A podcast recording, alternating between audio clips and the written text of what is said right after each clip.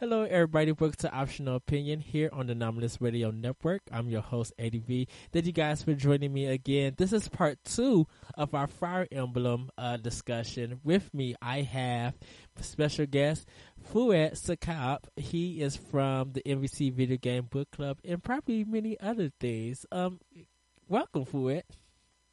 Hey, thanks, man. Happy to be here happy to have you. Um, we had scheduling problems, but that's okay. Uh, we get to talk about one of uh, like this. Be, it has become one of my favorite games. Um, it, I think it's one of your favorite games too. Um, for it. Mm-hmm. Oh, definitely. It's one of my favorite series. Ah, yes, the series. Um, and uh, Amanda Rudock, she did part one with me about Fire Emblem. So if you haven't hear, heard that discussion, click on it and give it a listen. Um, I do apologize for the technical difficulties with the sound. Let's just blame Google Hangout and their quality. Um, it's not really up to snuff. Don't know what's wrong with it. Uh, but it was such a great, uh, such a great discussion that I had with her. So do check that out.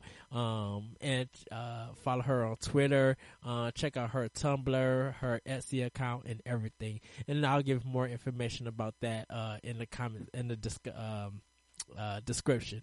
Uh, but Fouad, uh, how, how have you been? We haven't talked in a while. I was going to say it's been quite a while. Ironic enough, the last time I talked to you was during a discussion for Fire Emblem Awakening. Yes. So ironic that Fire Emblem brings us back here. Yes, I, I think it's because um, we we after we had that discussion and we nerded out so much more on Fire Emblem, I'm just like we have to discuss this on optional opinion. Like we we have oh, I had to get in touch with these guys because you and Amanda are so knowledgeable about the series and um. For those who, if you skip part one, uh, but want to hear part two because uh, of my guest. Um, I'll just reiterate some of the history of the Fire Emblem series. Um, it was developed by Intelligent System and published by Nintendo. Um, started on the Famicom, which is the family computer in Japan, with Fire Emblem, Shadow Dragon, and the Blade of Light on April 20th, 1990. Um, it consists of 15 games and is considered as an RPG simulator. Uh, started out as a Dojin project by Shuzo Kaga and three other developers. Um, he worked on mm-hmm. the series to Dar, uh, Dar, uh, Dar, uh, Darcia 776 and then he left the company. Um, the US came to know it, know about it with Marth and Roy showing up in Super Smash Bros. Melee on GameCube. I said, I, I accidentally mentioned the Super Nintendo and I was just like, no, this is the GameCube game. It, it, was a slip of the tongue. Um, Yuka Tsuchiyoko, uh, was the original composer who also composed the music for Paper Mario before she left, which I stated in part one that you could watch the NBC Video Game Book Club discussion of Paper Mario with Amanda Fouad um, uh, for the month of July. So check out the discussion. Really good. Uh, like I told Amanda that Adrian kind of made me laugh with just finding out that that character was a female. It was, it's, oh, it's yeah. so, such a good discussion. So do check that out. Um, but let us start off. What actually got you into the Fire Emblem series? So here's a crazy um, kind of fun fact. Uh, before Melee came out, there was a VHS with um, a Fire Emblem anime. In Japan, they made OVAs, which are basically another episode things. There's TV specials uh, companies make. They made them. They made two episodes of uh, an anime that basically told the story of Fire Emblem Gaiden, uh-huh. and we got that anime like a billion trillion years ago, and I actually have the VHS of the dubbed anime. And this this is like a few years before Melee even, so um, I saw Fire Emblem and I in my mind I was like, "Oh, it's a great anime. I love it. Like it's such a cool anime animation." I never once assumed it was a game. Um, so when I saw Marth in uh, Melee, I was like, wait a minute, what? His name's Marth? I thought it was Mars. And I thought like this and that. And uh, basically, after Melee came out, the uh, GBA game, be, due to Marth and Roy's popularity in Melee, and that's what kind of opened the floodgates for me. I was like, they made a game based off the anime, and I was very misled. But I slowly learned that it was a huge game series, and it's like a huge strategy thing, and yeah. Well, it's it's very weird because I didn't even know that it was an anime. Like I knew nothing about Fire Emblem until they brought it over for the DS, um, mm-hmm. and it had the gold packaging. Um, I was telling Amanda uh, that I bought the game for twenty dollars when it came out. Like, and not not no trade in. Um, I uh, excuse, excuse me about that. I think GameStop was trying to get rid of it because nobody was really buying it. Um, wow. Sorry, is this Shadow Dragon on the DS? Yes, I think it's the uh, it's the remake of Shadow Dragon. Right, yes. I've heard a lot of bad things about it. To be honest, I haven't finished it myself, but it seemed all right. yeah, I haven't finished it. Um, I was telling Amanda that uh, I was lost in the game. I, I really got lost uh, because I didn't know what it was about. I it, I didn't know how to play the game. It kind of doesn't have a tutorial, so it doesn't teach you about the game. And it didn't. And mm-hmm. I didn't play the GameCube in Wii games. Like I didn't play uh, majority of the series until Awakening came out. Um, because uh, a they were really hard to find in my area. Um, only like Best Buy and uh, GameStop would carry it. Uh, but I guess because it, it was when it first started. Actually, uh, from, to my knowledge, it was a really niche uh, series here. Um, you took the words right out of my mouth. I was actually about to say it was a very niche series starting up, and it's still like hard to find anything before Awakening in my area as well. Like I'll hit up all the used game stores, and if they uh, happen to have a Fire Emblem game, it's over a hundred dollars. Oh my goodness, I still have my DS game, so I I treasured that mainly. Um, nice. Yeah. Um. Like I don't know why did it. I don't know why it has to came out to Virtual Console. Uh, for Wii U and 3DS, like that would be the best thing. I think they probably had to translate all of them, so it would be a lot of work for them to bring it over here. Yeah, to translate that, which I'm fine. Which I would be. Which if if they did that, and they were just like, okay, these games are going to be twenty four ninety nine, like twenty five dollars. Would mm-hmm. you pay the money to play that version if they translated and brought it over? Now, this kind of goes back to, um, if you remember, Earthbound Zero, quote unquote. Do you remember that where they kind of brought in like the Earthbound game before Earthbound? Yeah. How it's an older game, but it was localized. I think that um, due to that game's sales, that's kind of why there aren't they aren't doing that more often lately. But I firmly believe that if they tried it with a series like Fire Emblem, it would it would be big. Like there are people here who still love Roy in Super Smash Brothers. Yes. We've never gotten his game here. And um, all the games before it, original Fire Emblem, we kind of got with the DS remake. Uh, Gaiden, uh, Thracia, 776. Uh, yeah, the list goes on. Yeah, and I I didn't put pull up the list to give the names of all the games because like most of them we just didn't get. Um, so that's why we're just talking about the series kind of in general uh, and what we think about it. Um, yeah, I I put in maybe uh, some hours and then I stopped playing it um, the DS one because I was just so lost. I was just, eh, but I I, I enjoyed being lost in that game because it taught me a new style of RPGs. Like I have never played strategy or tactical games. I've never played Final Fantasy Tactics, uh, Disgaea, mm-hmm. like even um uh Amanda she mentioned Ogre Battle for the Super Nintendo and I and I told her I was afraid to play that game. I always wanted to play it, but it was a mm-hmm. new style of RPG that I wasn't used to. So I've never played it. So that's why I mm-hmm. was kind of I wasn't hesitant on Fire Emblem. Um, I was just lost because it it was a IP from Nintendo that I just never heard of. Right. Yeah, it it definitely was that. It was um the first game's sales on honestly think were responsible on like not only poor advertisement, but the fact that it's a whole new kind of genre. We haven't seen too much of it in the West, but over in Japan, that's a common like genre. It's a common subgenre of the RPG. You have yes. action, uh, numbers, and strategy. And strategy for them is all over the place, but for here, it was much more like just rare, I guess. Yeah, because we we know RPGs as it was going to be the Legend of Zelda, regardless of how you see it. Um, it was Final Fantasy, Dragon Warrior, uh, were fi- more Final Fantasy than Dragon Warrior because uh, Oh, yeah. those games just came out and Final Fantasy was more popular here than Dragon Warrior was. Um, like Dra- Sadly. I, yeah, I because I think Dragon Quest didn't get popular here until Dragon Quest Eight. Um, I know they got some Game Boy games and uh, Nintendo started doing like the remakes for uh, four, five, and six. Um, yes. uh, I know eight was a big one uh, when they actually kind of finalized the Dragon Quest name. Uh, uh, seven is coming. Seven and eight now is coming out for 3DS, so people are getting being able to see it. People like Dragon Quest nine on the 3DS. Like Dragon Quest took a while for that to get popular, but Final Fantasy was more popular. Um, and when it Yeah. came to yeah, when it came to uh, RPGs. Um, here in America, SquareSoft at the time were the king of it. So anything that wasn't Earth, like even Earthbound, wasn't popular until um, Like you know, 20 years later, it pretty here we are, and it's like a cult classic.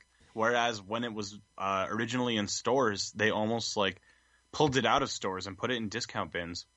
Yeah, because I actually see uh they had it at Kmart here in America, and I'm like, Oh, what is this? And it was the big box with the strategy guy in the game, and I didn't know nothing about Earthbound because, like, I think even in EGM, there were no stories about it. They were if if there was a story about it, it was because you know this is a game in Japan. Like, n- like Nintendo didn't market that game well. Uh, like they its showed, slogan was "This game stinks," and then they put scratch and sniffs. That's terrible. you know and so i i didn't catch on uh, about that um because i definitely for me i was into square enix role-playing games. Now when it came to fire emblem uh like i said it was that it was a ds uh, that ds game. It, it didn't take it to awakening till i realized that oh man this this game is really really good. Like fire emblem awakening kind of opened the door for people to realize what the series was all about Yeah, I definitely agree with that. Um, because while they actually added in a few easy mode kind of things and like tutorials within the games, Uh-huh. it was never really done well until Awakening. It had a very good tutorial, a very good beginning fight, and it eased the player in like way better than any other game in the series. Right. Because it's just like you could you could lose all your characters in like the first battle in this game. In, in Oh, in Fire absolutely. Emblem. Like it it it threw you out said have fun, um, and it would kick your tail. I told Amanda uh, that this was Nintendo's Dark Souls at the time when it came out. Like if Oh yeah. like if you wanted a hard RPG, because Japanese players they they knew RPGs inside and out. It is still, I think, one of the big genres in that in that uh, country.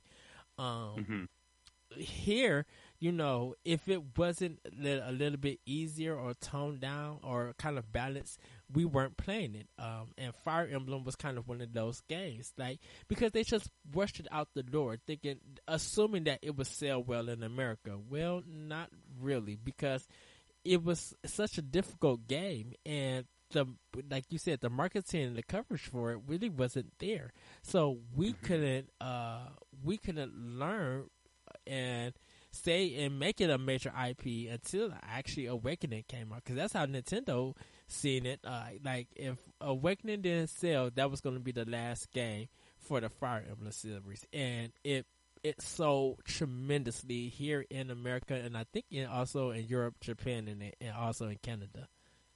Absolutely. Uh, that's kind of reminds me of another point. That was the main thing with the games as well. Everyone was afraid of this whole mechanic called permadeath, where I'm sure you discussed this with Amanda, but Mhm. uh, basically, when a character dies in battle, they're gone for good. They're dead. They abandon the battle, and you can't use them in the next level. They're just gone. And uh, they uh, fixed this. Well, it's not something that needs to be fixed, but they added a mode in uh, Awakening where permadeath is turned off, and you get your character in the next battle, which is, I guess, fair. But it was a controversial point at the time. But yeah, Awakening was definitely going to be the final game. They uh, took every single feature they ever wanted to put in a Fire Emblem, mashed it into Awakening, and they said, "I hope this sells well." Because if it didn't, we would have seen Fire Emblem die, and that's crazy to think about right now, considering Exactly. how huge it is. Exactly, and it, it it would be the it's kind of the weirdest thing. Um, even I think if Fire Emblem did die, I think Nintendo will bring it back because it's, it's sometimes there is a point in people's lives that uh they don't get it right away. But soon mm-hmm. down the line, people be like, you know what? If word of mouth gets out, and people just be like, you know what? I'll just play this game. It's on sale. Nintendo's throwing a thirty percent on it, and it catches wildfire, and be, be like, and people start looking more for this and saying Nintendo, hey, we want more of Fire Emblem. Uh, I think Nintendo probably would have re uh re reinstated the fire or rekindled the fire or whatever you want to see it, call it as. It's a good way of putting it, but yeah, yeah I agree. And uh, I mean, it doesn't happen for a lot of games. Uh, uh definitely with Nintendo. Uh, but like this one, they just knocked it out the door. It's kind of almost like Monster Hunter, also, because Monster, Monster Hunter Four, like so tremendously, and people are hmm. still hmm. playing that game it didn't take like that became that was a niche uh, niche title also in America because as good as Monster Hunter what has uh, been in America, it's super popular in Japan. Like it does absolutely like it it out kind of I think it outsold it was outselling uh, uh, Fire Emblem for quite a while. I I wouldn't be shocked. Monster Hunter is uh it's just crazy there. Um they actually have an event in Japan in Universal Studios called Monster Hunter: The Real, and they make these giant animatronic um, replicas of the monsters uh-huh. that like move around a bit, and it's just huge there. It's massive. But again, this goes full circle with how RPGs are starting to kind of become bigger in the West, and they're not known for their uh, like turn-based roots or anymore. So not only is the name Final Fantasy not exactly dying, but becoming a little irrelevant because we have strategy RPGs and action RPGs right. like Fire Emblem and Monster Hunter. Right. The Tales of the Tales games have become popular. Like I think ever since Tales of Symphonia jumped off on the GameCube, it's been a constant uh depending on which game that you play, it's it's kind of, it sells solid, and like a lot of people really love the Tales games. Um, Kingdom mm-hmm. Hearts is a whole nother story, so we won't get into that one. Um, Absolutely. um, but like something like Fire Emblem after after Awakening came out, like you kind of had two like amazing RPGs because then Awaken and Fire and um Monster Hunter Four come out or in the same month like Monster Hunter was first, and then two weeks later, Fire Emblem came out because they both came out in February. Hmm.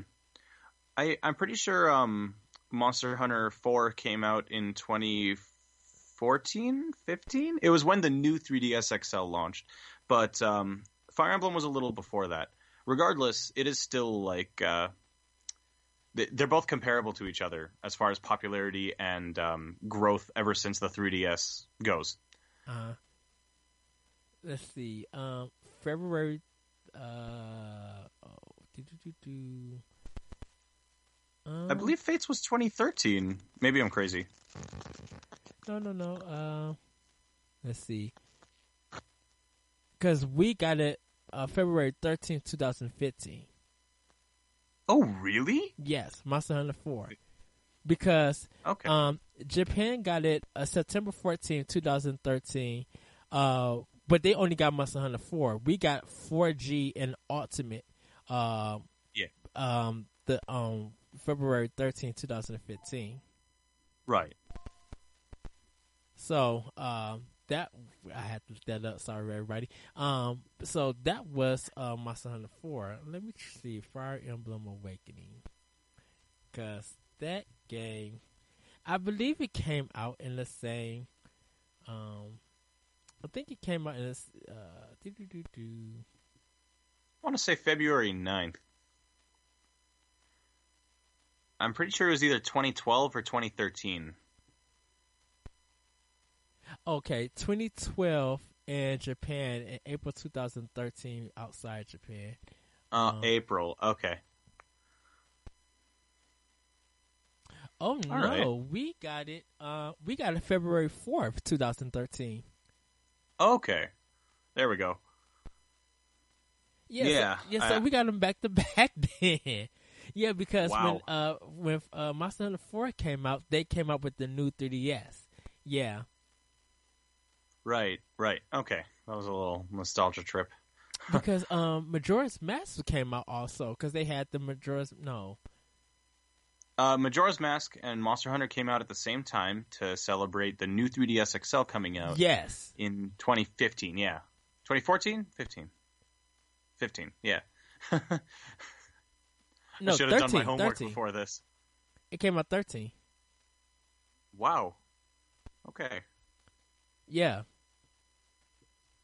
Cause, uh, All right. All right. All right. To to Google. We need we need a fact check.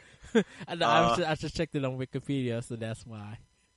Uh, okay. There we go. So, uh, whatever. Um, but Perfect. yeah, but yeah, um, it's good that you mentioned permadeath because, uh, the what the series is about, uh, it's an RPG strategy tactical game. Um, permadeath was kind of uh, if your character died, lost all this energy, um, like you said earlier, Fouad, that they- wouldn't come back in the game. That was it. It it, Hmm. it, it erased. Um, so you kind of had to be smart about it. Uh, like you had to know who is like who is stronger, who is weaker, who you should pair up. Um, what's the best way to go about it? Uh, make sure that you protect your healer in the game because if you get close to dying and you somehow survive uh, attack, your healer can heal you on the next round if you haven't used her, use her or him, and you will heal up with energy.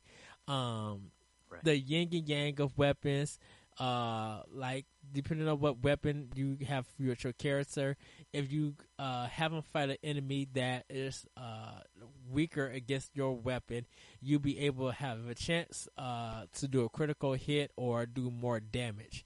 Uh, relationships uh, was important with the game.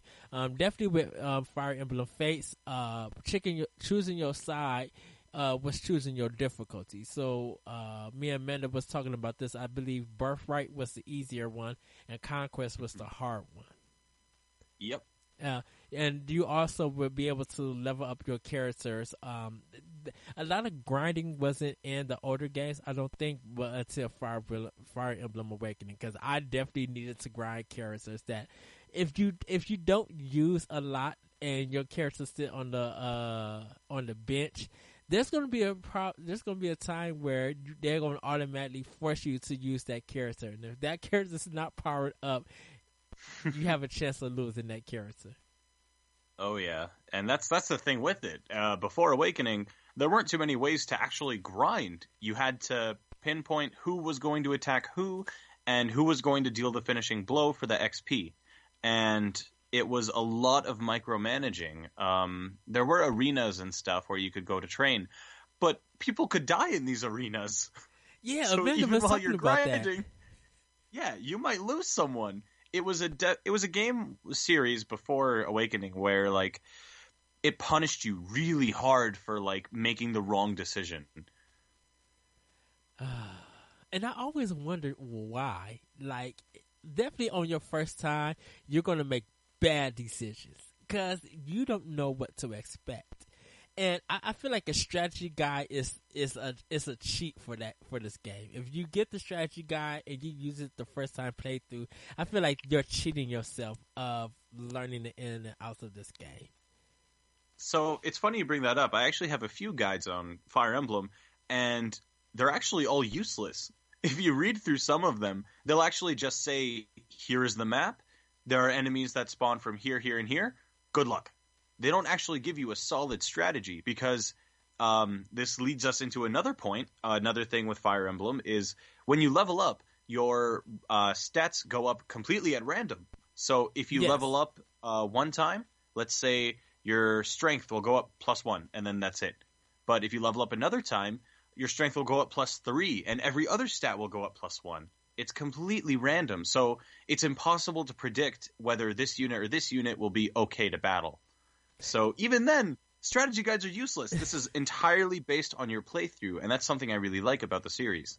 Um, and It's every playthrough is unique. and it's, there's a level cap on them, correct? Because I I think I got to like level ten on Fire Emblem uh, on Awakening, and once I got to ten, I couldn't level that character up no more. I'm like, wait, what the heck? Yep. That uh, there's two reasons for that. Um, I've read in interviews with uh, developers that they implemented a, such a small level cap because one, the idea is you're supposed to train your whole army. So let's say I'm playing Shadow Dragon and I have Marth, and I just hit Marth to level ten in the first mission. Everyone else is going to be like level one. So if I have Marth tanking every single hit, I'm going to hit a point where Marth won't be usable anymore, and then everyone else is useless because they're level one. So the idea is, all right, he's maxed out, have him as a safety net, and then I'll lead with other units so that they can gain XP, and you kind of have momentum. Yeah, I I see. I didn't know about that because I was just because I felt bad because definitely in Awakening, and we will have a lot of discussion in Awakening. We're going to get to Fire Emblem Fates. Fluent has some mm-hmm. Opinions on that. he might have some options, but he has a lot of opinions about that. Um, oh, I can't wait. I I I was just I, I knew what characters had what weapon, and so to attack, I would use them and completely forgot that I have other characters that I have not put into this battle. I'm like, oh, I'm going to be in trouble. So when I definitely played the uh, the remake on the DS, I and not knowing that uh, I had to kind of somewhat grind and find out who who was best. I was just like getting myself killed because I felt so weak. Like I, I'm, I'm and mm-hmm. I wasn't used to this. Usually in a role playing game, I'll spend three to five hours listening to some music, but grinding. Um, one of my things in RPGs, and I kind of talked about this on the RPG episode that I did about training, um, that when I'm grinding, I, I go to the town and I find out what items are the most powerful items that I need for my characters. And mm-hmm. I will total up the amount of money that I needed, go out into the land and grind till I get that money uh, go into town, buy the equipment, and then whatever levels that I have, I try to make everybody almost the same, depending on if they died or they're still alive at certain boss points. Um, and I try to go up now every five levels. I was doing every seven. Uh, sometimes I was doing every ten, but now I just do every five levels for that character. Mm-hmm. And Fire Emblem, you can't do that. You, you got to know who works well against the enemy and who that you who should pair up. Hopefully that the uh, that you have the ability to evade a lot when the enemy is charging and you can counterattack like automatically. Like you need stuff like that in this game. hmm Absolutely. Like the like I said before, um, you always want someone like you want to rotate characters um, as often as you can to keep your whole party balanced because uh, there are there's a whole th- functionality in the game called the weapon triangle. So there are different weapons you can use in the game. Uh, yes. There's swords, axes, and lances, for example. Um, and in a rock paper scissors format, one does well against the other. So I believe um, if like if I had one character who was really good with a sword and then one character who was really good with an axe, I would want to pick one of the two to go in for the attack. Because if someone has a sword and I have a sword, I won't do like I'll probably do well. But if they have a sword and I have an axe, that character's going to die. So if I send the wrong person in for the battle, right, I'm done. Also, mm-hmm. um, arrows, uh, bows and arrows, they depending on where your space is at, you could attack a character two spaces uh, ahead of you. So you could partner up with somebody, and uh, if the enemy is two spaces uh, wherever you are at, you could attack mm-hmm. them right there because you're doing a, uh, using a projectile. And sometimes they could attack back, but depending on if you finish them uh, at the end of the turn, uh, and definitely when you partner with somebody because they give you extra um, attack points and stuff like they kind of help you out. Uh, th- you will be able to attack them further and get rid of them. Like definitely for me, I was sometimes I was just trying to get through the level. Like you can't speed, you can't speed uh, speed run this game. There's no possible way to speed run Fire Emblem. If you do, you're going to die. it's true. Unless you really know what you're doing, like trying to rush through the game is the number one mistake people make. Yes. hmm Um, also, uh, the, the the translate the localizations in these in these games are phenomenal. Uh, I think Fire Emblem Awakening has some of the best uh, uh, localization. It's funny. Uh, uh, me and um, Amanda was talking about our favorite characters, what we love about the series, we hate, which will which we get, and um, I I was telling uh, her how I love uh, uh, um, Celsia, I think her name is. She was the one with the uh, pink or red hair. It was shortcut. She was very sassy. She had a Oh neck- yeah. yeah. I, I love. She's one of my favorite characters in the whole series. I love her. She's sassy. She's and and she because she means she means that she doesn't want to be with you. She just wants to fight. And if you Oh, try to be lovey dovey with her, she would kick you in your throat, and she would let you know that. Yeah, it's that amazing personality that comes out of a lot of the characters. And um, while I feel that there's been strong characters in the series, like as long as the series has existed, I definitely believe Awakening did the most to bring that out with pairing up units and having support conversations. Because there's a lot of details you learn about these characters that make them so much more lovable and interesting. And it only like goes really it goes hand in hand with the gameplay because like if we got to know Sully and everything, uh, like after learning all of that about her, then we send her out in a battle and she dies. It hurts so much more, and that's that's how you pair story with gameplay. That's how it's done. right. Ah, so good. And then we were talking about how Cordelia, uh, uh, how it's just I hate her. and, and I, I remember talking about this. Oh. She she's one of my favorites. uh, uh, she is. I mean, and I don't hate her as a person or or character, but her personality is like a wet cardboard. Like she infuriated me in this game. I was just like, you are just a blockhead, so dumb and just. She just irritated me, and I. And uh, if you check in the NBC Video Game Book Club on YouTube, uh, Bojox, uh, B O J O X, um, and check our discussion with me, Fouad, Amanda, Anthony, uh, and Adrian. Um, we talk about Fire Emblem Awakening. You can see the hate and the fire that I have for this character. Um, and you can see me try to defend her, which made for a hilarious conversation. It was really fun. It Definitely really check that out. It really is. God. You know, after this, I'm I'm about to rewatch it again, so I could just laugh. Um, because you had a character. I think everybody you had a character that you didn't like. Um, I know. I I know Anthony had a character that he didn't like, and I think Amanda and Anthony didn't like that character. Because me, Anthony, uh, and I know me and Amanda didn't like Cordelia. Like she was just completely worthless. Yeah. Oh man. Yeah. Mhm. The ca- the cast of Awakening, like there, there was enough people for you to completely get invested in your main party members, and I Uh-huh. feel that's one of the diverging points um, when you have a conversation about the game with people, because some people will use some units more than others. I believe the character was Virion. I actually don't like Virion too much, and he's the only character in a playthrough where I actually let him die because I never really used him. Really? So, yeah, yeah. Um. I believe that was the character where, like, I said I didn't like him, and immediately everyone was like, "What? No." uh like I,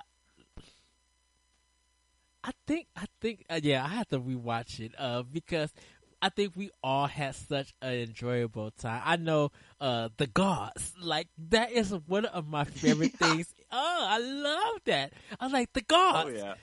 when they said that uh in that game, it it kind of replaced they cut the cuss words uh and it just Uh, felt dastards. oh that's the shit Yeah, that was another good one. Like, that's a clever way to like insinuate a swear, show that the character is mad, but keep that teen rating. yes, and, and, and see the writing, the music, the characters, um, they all work so well in Fire Emblem uh, Awakening, and they kind of work well in the whole series. Now, Fates is a different thing, which uh, we're going to get into Fates now before we get into the love and the hate of the series. So, Oh, uh. Fire Emblem Fates uh, was the latest game that they released in the Fire Emblem series. Um, you had two choices: uh, Birthright, I believe, is the is the easier version of the game, but you're with uh, you're with your the, your family who uh, who you bel who you really belong to, right? Um, cause yeah, Con- we'll go into that a bit. because Conquest, I think, is the family that kidnapped you, or the other family in the game. Yes. Um, the the idea with Fates was um, it created a diverging point so players can pick like who their army will be. So in the story of the game, it revolves around the main character who you can actually like customize, but if you don't touch him, just hit every basic option, he turns into a character named Corrin. Now, Corrin was born in the land of Hoshido, uh, the area where you get birthright, you know? yes. Um, so he was born in Hoshido, but he was kidnapped and raised in Nohr, where that's the conquest side of the game. So uh, in a chapter, it like there's a whole point where they say you have to pick one side core, and who do you pick? And you have to pick between the family who you belong to or the family that raised you. And there's a really interesting moral dilemma and struggle with that comes with that. So yeah, Okay, so now, uh, th- thank you for it for for breaking it down, um, because I haven't started Conquest. I brought Conquest and I haven't started yet. Yes, I know it's still in its paper wrap. I I am going to start this game. I've just been playing Bravely Second. Um, trying to finish Mhm. that. Uh, Oh, yeah. Now, tell us what makes. What are your thoughts? I'm I'm going to put it simply as that, and the platform is now yours. Oh, I need a minute. This is all right. I'm about to like vent out every single comment I've th- had about this game. So let's go all the way back to before this game came out. Uh, I first heard about it, and obviously, new Fire Emblem. I'm pumped. After Awakening, I'm wondering how the heck they're going to top that because Awakening was amazing. Yes. Um, the game was announced for Japan, and I actually, um, funny story, I bought a Lucina uh, Figma, a figure, and I bought it from a store for sixty dollars, and it got delayed, but the store I bought it from said it shipped. So I was like, wait, what? All right. So I get the package, I open it, and I'm holding the Fire Emblem Fates Special Edition from Japan that comes with all three paths on one cartridge. And I was just like, wait, what? What happened? And I emailed them about it, and they were like, turns out we had a spare. You might have gotten it by accident. Um, we'll pay like the difference. We're sorry about your order. And I was like, so I get to keep it? And they're like, yeah. So I actually ended up getting a Japanese special edition of this game Ah! and um, I can't. I know it was a crazy random happenstance. I can't read Japanese. I don't know a lick of it. so I was just holding this game, and it, it made the wait even harder because I knew in six months I would be getting the real thing.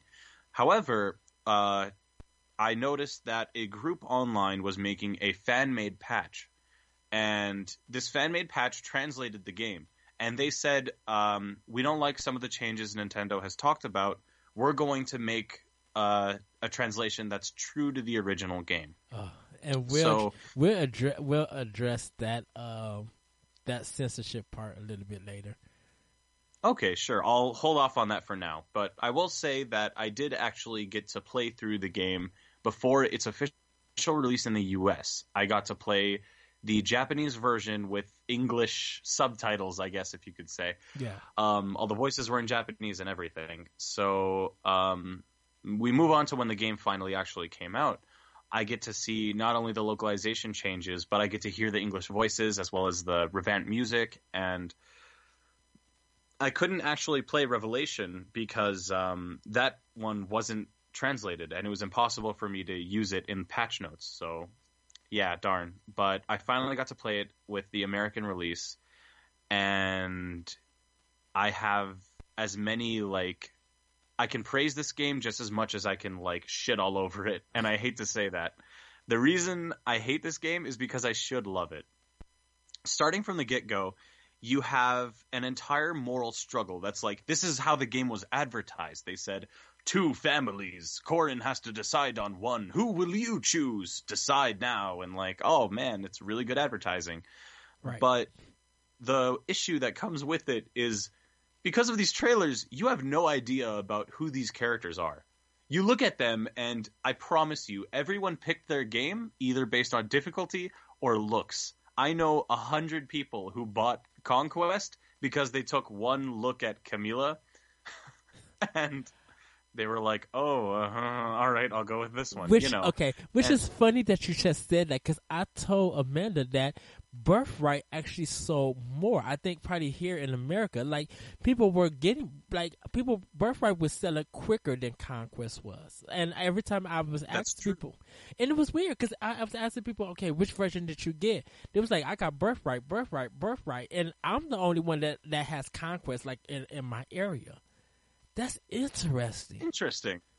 That is interesting. But yeah, one of the selling points was that it's an easier version of a Fire Emblem game. And can and, And- may I say this?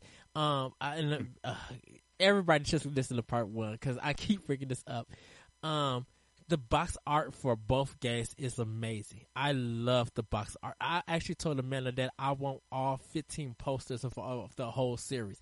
But Birthright and Conquest, the the box art is is is very well designed. I love Birthright's uh purple and like the purple tone and artwork Mhm. on that. But Conquest, uh, Conquest looks really good. Like I, I don't know who came up with the design to like to draw it that way, but man, they really, really look good.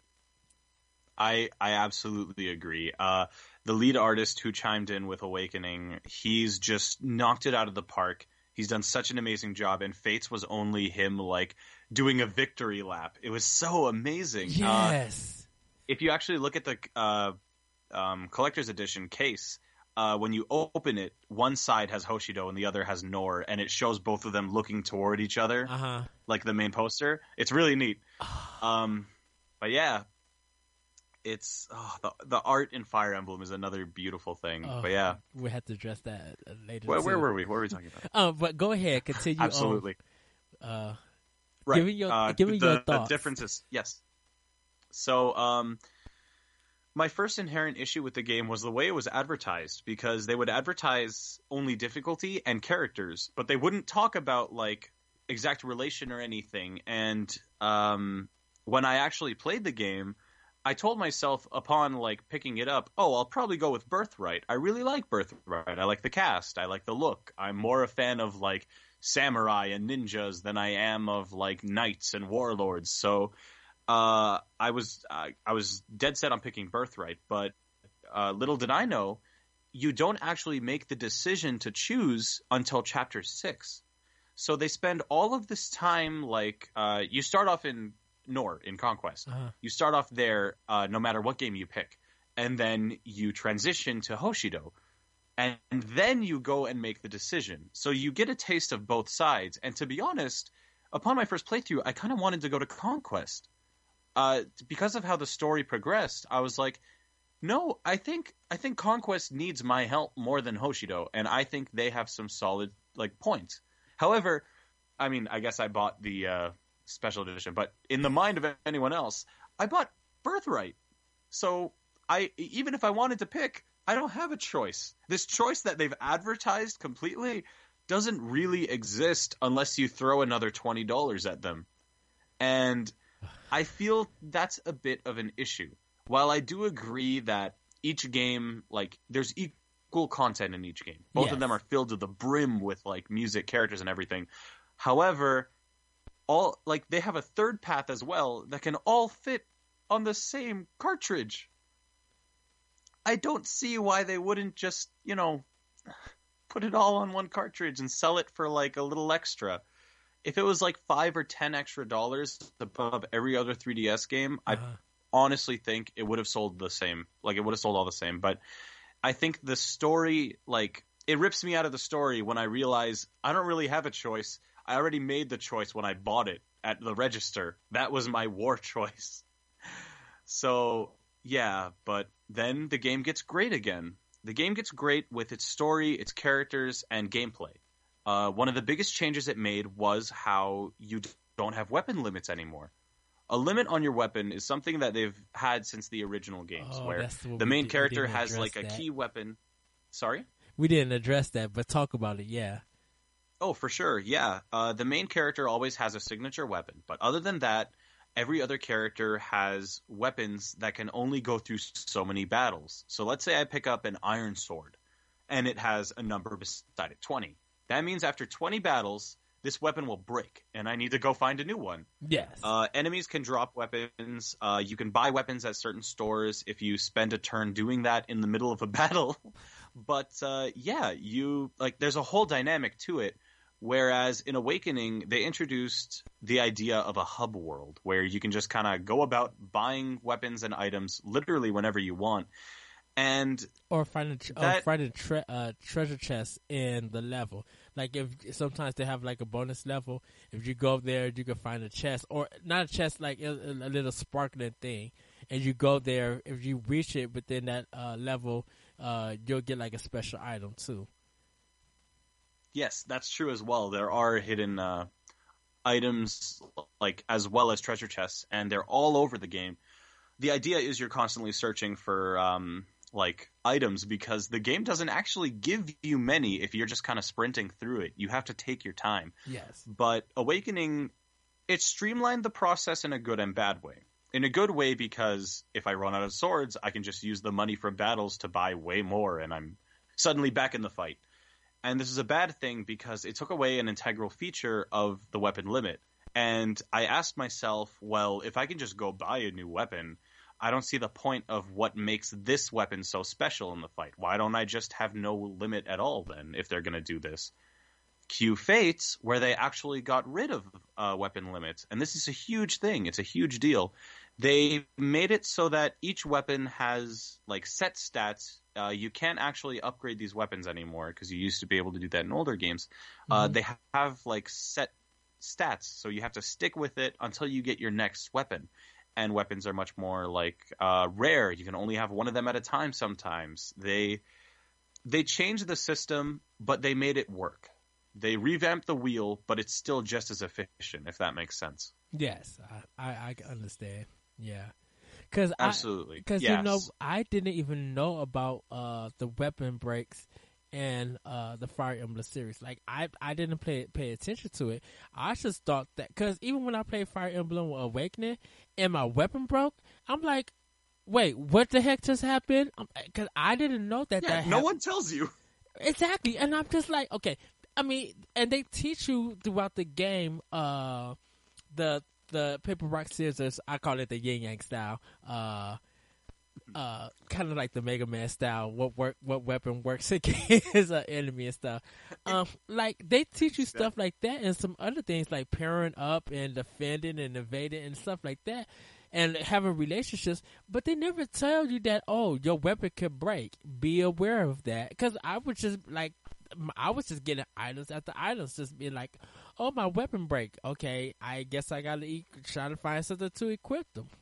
Oh, I got like Mhm. sixteen thousand swords that I could just equip them with. Okay, there you go. exactly.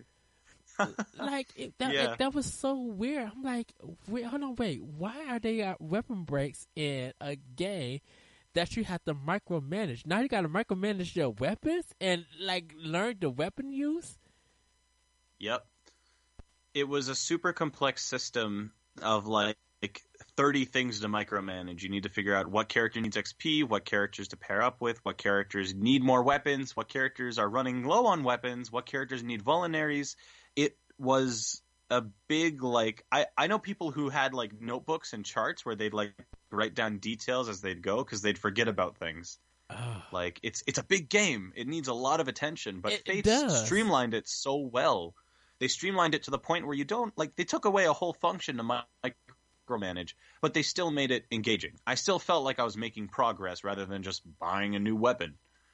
And they did a very good job with it. Um, another thing that Fates did was they completely changed the way the map works.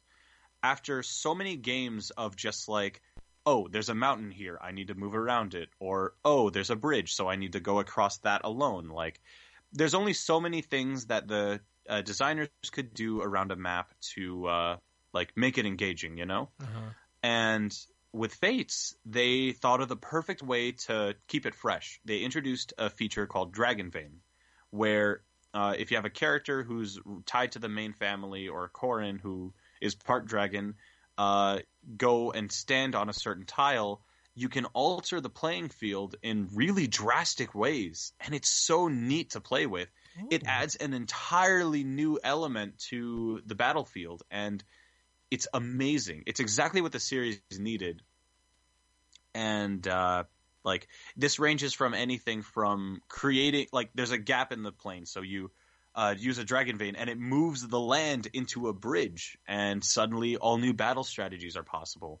There's one where you can drop everyone into poison or like needles on the ground at, with like the press of a button. Yeah, and it's satisfying. It's neat. It's awesome.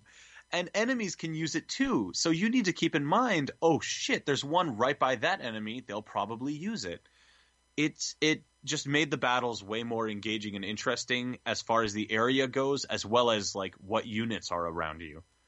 It like Fates improved on Awakening, on, on Awakening's gameplay, I should say, in a lot of great ways.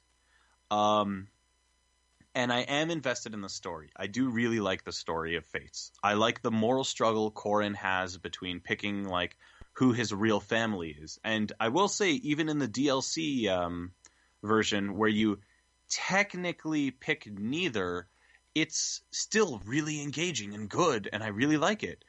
Uh, if they just released one game as like the true path, like let's say they didn't have funding, so they only made Birthright. Yeah. I would have been really curious about like what would happen if I like chose Nohr instead of Hoshido. I would have been really curious. I'm happy they made this many versions of the game. I'm just it's it's confusing how they like advertised it and how it affected the story for They the player rather than the consumer. they was thinking of, and I told Amanda this. I'm like, this is the harder version of Pokemon if you think about it.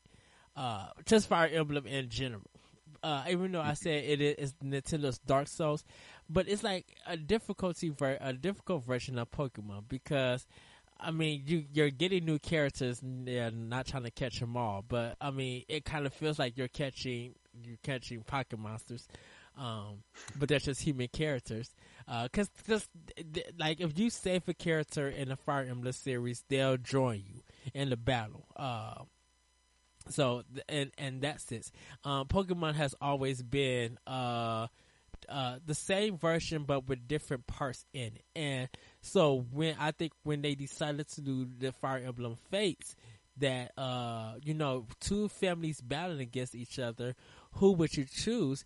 It's a marketing ploy to be like, okay, which version will people buy? Uh, they now have an open option to buy either Birthright or Conquest. Um, and if it if if it works like Pokemon, then that double our sales. That's more money for us. Uh, because even though Fire Emblem Awakening is so good, they probably thought that well we could get twice the profit if people buy both versions or buy either version. Like we don't lose out. hmm And it, Absolutely. I that that's sorry. Go ahead. oh, and it worked. It did. It definitely did. Um, I was just going to say, I find that I I've heard that comparison uh, comparison before. It's a it's very interesting because um, I won't lie, I kind of disagree. I I think it's comparable to Pokemon in a lot of ways, but Uh-huh. as far as gameplay mechanics go, it's like uh, it's not the same differences. But marketing, yes, that's exactly what it is. You are right with that. Absolutely. I, I, I think uh, Pokemon in the sense that, um, like if you f- if like it has that yin yang ability. So if you find out which which character works against a certain enemy, just like Pokemon, if you got the right uh the right uh type that could go against uh other uh, uh enemy that they're weak against, then Yeah. it works in your favor. Um, Mhm. uh, but the marketing the marketing ploy for Fates and Pokemon they're kind of the same. Like if you if you look at uh, and you probably could think of it like this, um, Pokemon uh, X and Y was the Pokemon X and Y was the last one before Sun and Moon. Uh, because Omega Al- Omega Alpha Sapphire were remakes of the second game. Um, hmm if if you look at if you look at it that way, they kept changing up Pokemon. And if you look at Sun and Moon, uh, Pokemon, they're they're adding so much stuff that they're kind of changing it. They're like really uh, changing the formula of Pokemon. I mean, it still has some of the same things that you know, but they're doing like new types, um, new powers. Like you could evolve further than your than your second evolution. Like they're going further. Right. And with Fates, it seems that during the gameplay, they evolve the gameplay. So there's different things that you've been used to in the past games that you're not going to find in this game. hmm I get that, and uh, yeah, you are right with that. Actually, um, it was a lot of differences, as in like, um, here is your experience based on like the cover, and here is your experience like from a marketing standpoint. You know, yeah, I get that. Um, oh, I'm like lost in the conversation now. no, no, because I Yeah. want to continue to vent because Oh, You're right, bringing- yeah, we're talking about me, that because you're bringing up a lot of good points. Uh, Hmm. and and oh, I, and and I'm not saying that it's it, it, it, like this is what I need to know because I haven't started the game yet, and Mhm. th- there's people on both sides who like the game, who praise the game, and some people who feel like Awakening is kind of better than this. They don't hate Fates, but they love how Awakening was designed, how it plays, how they love the characters, the music, and they just feel like Fates doesn't live up to the, the Fates doesn't live up to it. But it's still a good game. People require, you know, recommend that you get this game. Um, but continue Oh, to go for it because this is very interesting. I love this. right. Absolutely. Yeah. Um, that's that's another point. That's a like uh, topic for another day, though. How um, when Awakening came out, it made so many changes that a lot of veteran Fire Emblem fans were actually not too into it. But it's ironic because I'm seeing those same fans who liked Awakening and hated the older games suddenly like Awakening and hate Fates, and it's really funny. But anyway, yeah, that's a topic for another day. Uh, going back to Fates, what I was talking about. Um, it builds off of a lot of what Awakening started. And one thing Awakening uh, started was um, pairing up units and this whole concept of like you can have two of them get married and have a child. Yes. Uh, spoiler alert for Awakening: the you hit a point in the game where you learn that uh, these characters' children are coming back from the future to help you fight a war that's going to shape their future. And here's the thing that comes with that. It's that's the crux of the story. That's the whole point of the story. The fact that these children are coming back from the future to help you out. And it lends itself well into the gameplay because these units that are children have skills and stats from their parents. So you can basically build the ultimate monsters or just like have two people like you feel go well together go off and get married and then have their kid help out as well it's a really engaging feature and it's another point like a selling point where if i have a conversation with someone they have a different answer for like oh who did you pair up i put Yeah. x and y together. oh i put y and z together Because we actually did that for the uh, Awakening discussion. Like everybody had so many uh, different pairings and stuff. I haven't got to that point yet, um, and I think I, I'm I'm going. I feel like I don't want to restart Awakening because what I know now, I think I want to pair up people and be like, okay, I need you to be with this person. I need y'all to fall in love because I think you guys would make a great child who would have a great team. Like I need to go back and do that. I'm about to do that. I'll put that on. Absolutely. Um, here's here's a hilarious pro tip. Um, for Awakening, uh, if you want Chrom's kids to have some of the best stats and also have um, oh another character have like really good stats as well, Uh-huh. you want to get Chrom to get with Olivia, who you get in one of the chapters before where in the story Chrom needs to be married. So ironic enough, if you want to get Chrom with this character, you need to make sure he doesn't talk to a single girl once before he uh, meets Olivia, and then you have to pair them up and get through the mission. And then the game will force them to uh, get married, and you'll have like crazy stats for your kids. It's just a funny little thing with the game. Uh, keep that in mind when you uh, play through Awakening again. Anyway, back on topic.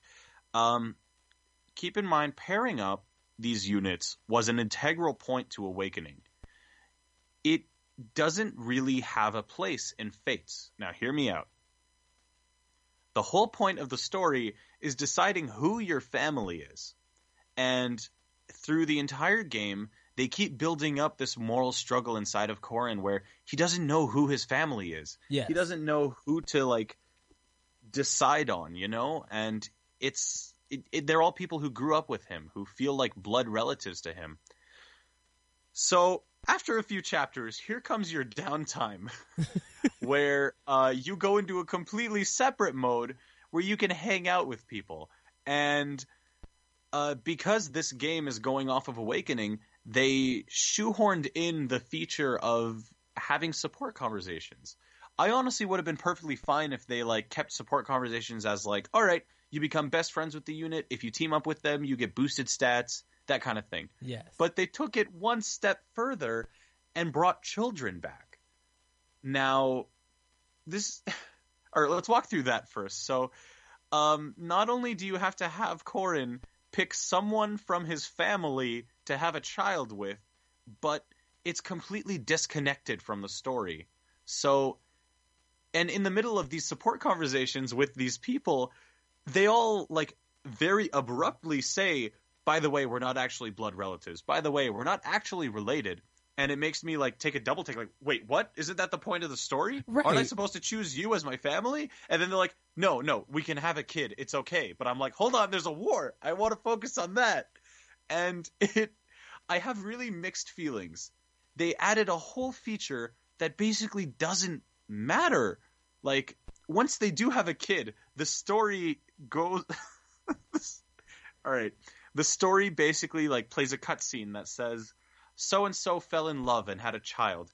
They dropped their child off in a pocket dimension where like time is in fast forward. So huh? once you have people marry, hear me out. Once you have people marry, they have a child, and you can go do a side mission where you recruit that child, where they either don't recognize their parents or recognize them, and they say, "Oh, it's been a few years. How's it going?" and and then I go back to the main story where it's a day later, and I'm like, "Wait, what?" what?" And, and and then they're they're all talking to each other, and the person that I just had Corrin marry is saying, "But I'm your sister, I'm your brother," and I'm like, "Wait, we just had a kid. What? Slow down." Okay, this sounds insane. So here's my biggest issue with the game. This is it. This is what burned the game. This is what makes me hate the game. All of these added functions from Awakening, there's no reason for them to be in Fates. And they're all shoehorned in so that people who liked Awakening can feel at home in Fates. And I just, like, I honestly, personally, went through the entire game at least three times without even pairing up units, like having them marry. I'd get them to best friends, and then I would stop there because Uh-huh. there was no point for me to go on.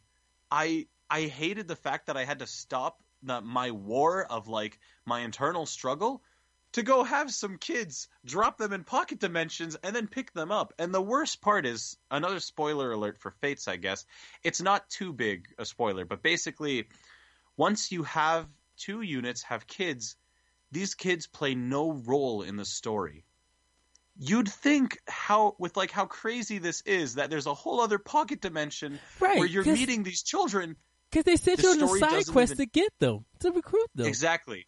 Exactly. The story doesn't even bring them up once. The only reason they're there is to have extra units. If you buy special DLC missions that kind of carry the story a little, they come in there. The story is there, but in the DLC. So if I'm playing the main story, Uh huh. I am left confused and in a haze. What am I doing? Why am I pairing up these units? And aren't they supposed to be my family? I I'm mean, so all right, some people right are now. into that. That's a little what? I'm so baffled right now. Why would they do Well, that? Well, exactly, exactly. That's how I feel about this. You have such an amazing story about choosing family, Yes. but then you need to spend some downtime hooking them up and having an anime fuckfest. That's not okay. you can't do that.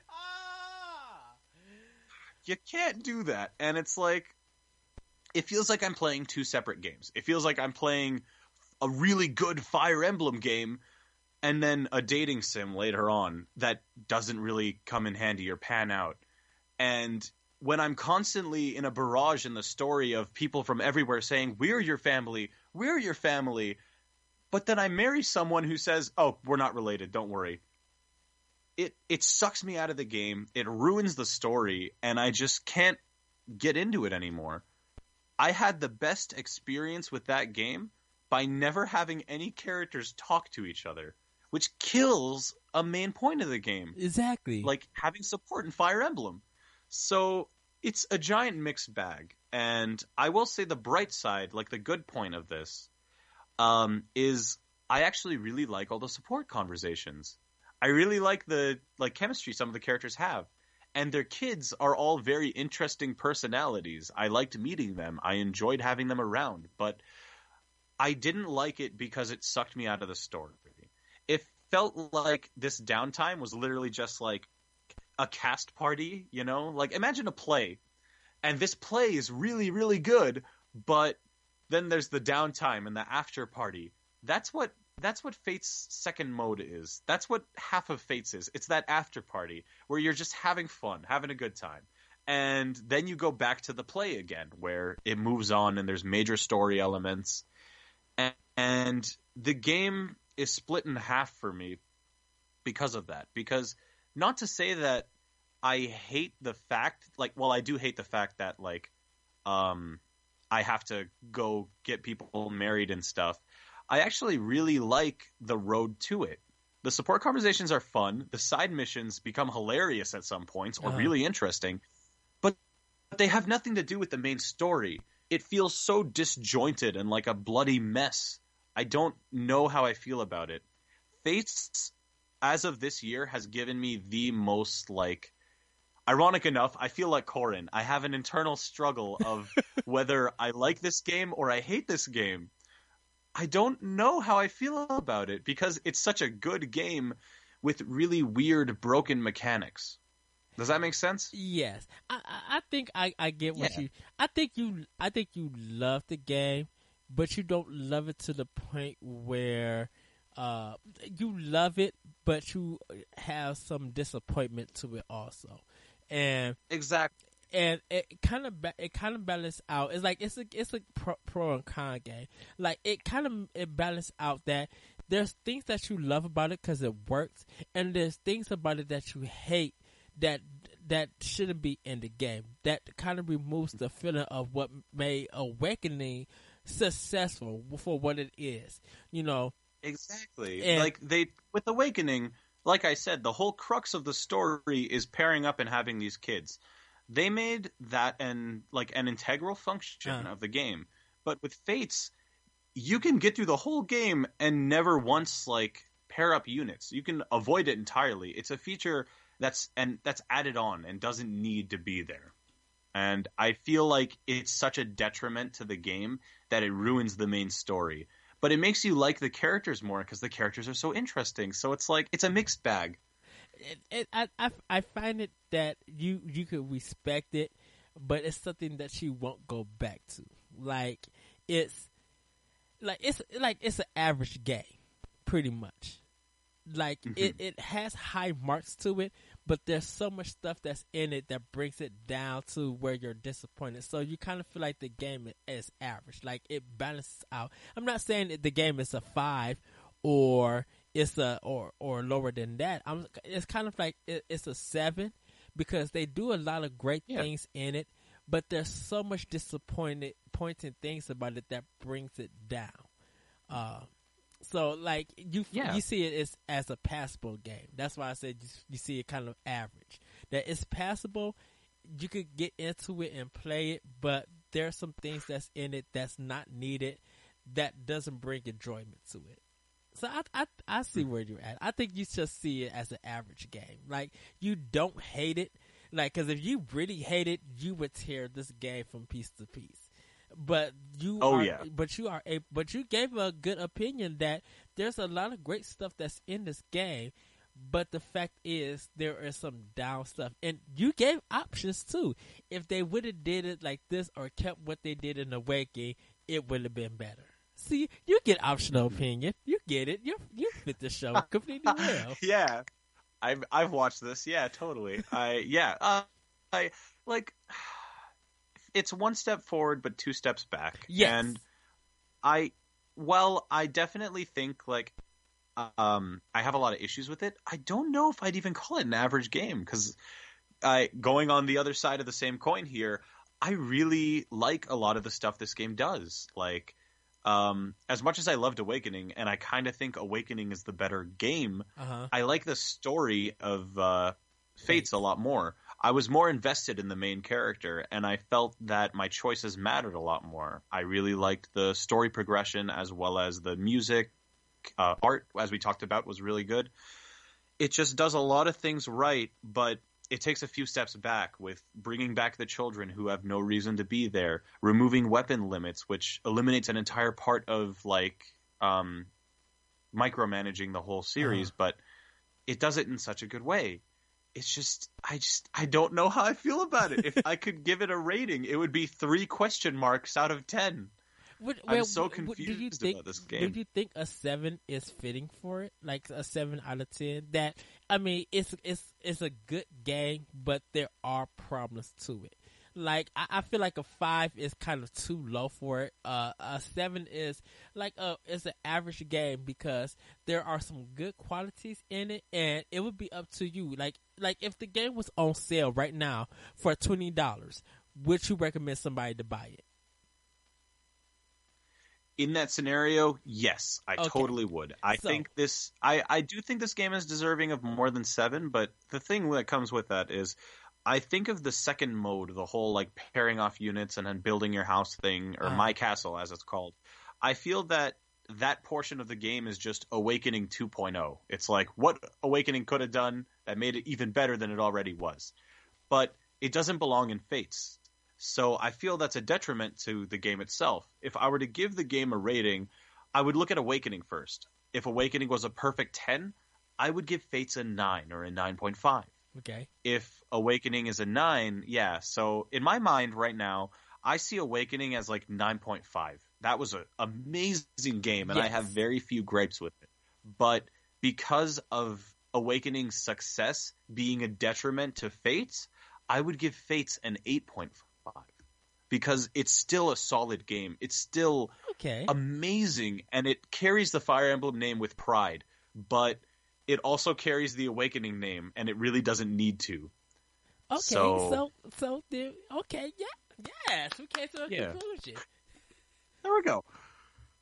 Oh, I'm done. That's kind of my views on Fire Emblem Fates. Well, let, let's address a little bit about the censorship, uh, and I kind of just want to address why people just re- reacted to like stupid stuff.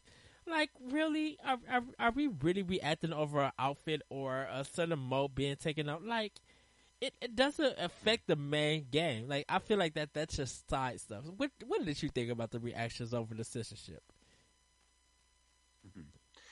Uh, so I kind of went a little too into it when I got Fates with the localization as well as the fan translation. Uh huh. Uh, so people compared the two constantly when the game came out, and everyone just said, "Well, the fan translation is closer to the original product. Why wouldn't I want that?"